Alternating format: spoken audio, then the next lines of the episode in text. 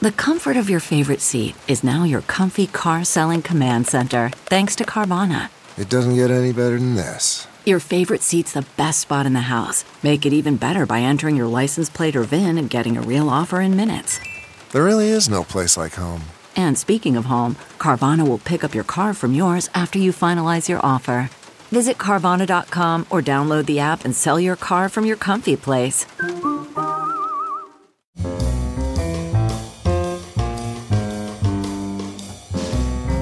It's Merriam Webster's Word of the Day podcast for April 20th. Brought to you by Merriam Webster's Unabridged Dictionary Online, America's largest dictionary, now continuously updated. Learn more at merriam-websterunabridged.com. Today's word is ailurophile, also pronounced ailurophile and spelled A-I-L-U-R-O-P-H-I-L-E. Ailurophile is a noun that means a cat fancier, a lover of cats.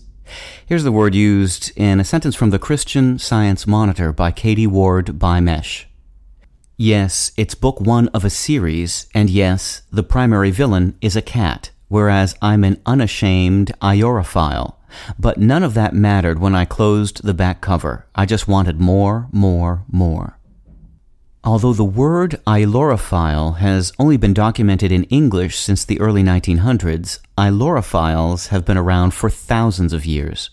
The ancient Egyptians were perhaps history's greatest cat lovers, pampering and adorning felines, honoring them in art, even treating them as gods. But the English word ailurophile does not descend from Egyptian. Rather, it comes from a combination of the Greek word ailouros, which means cat, and the suffix phile, meaning lover. If Egyptian cat loving sentiments leave you cold, and you're more sympathetic to medieval Europeans who regarded cats as wicked agents of evil, you might prefer the word ailurophobe, from ailouros plus phobe, meaning fearing or averse to. That's a fancy name for someone who hates or fears cats. I'm Peter Sokolowski with your word of the day.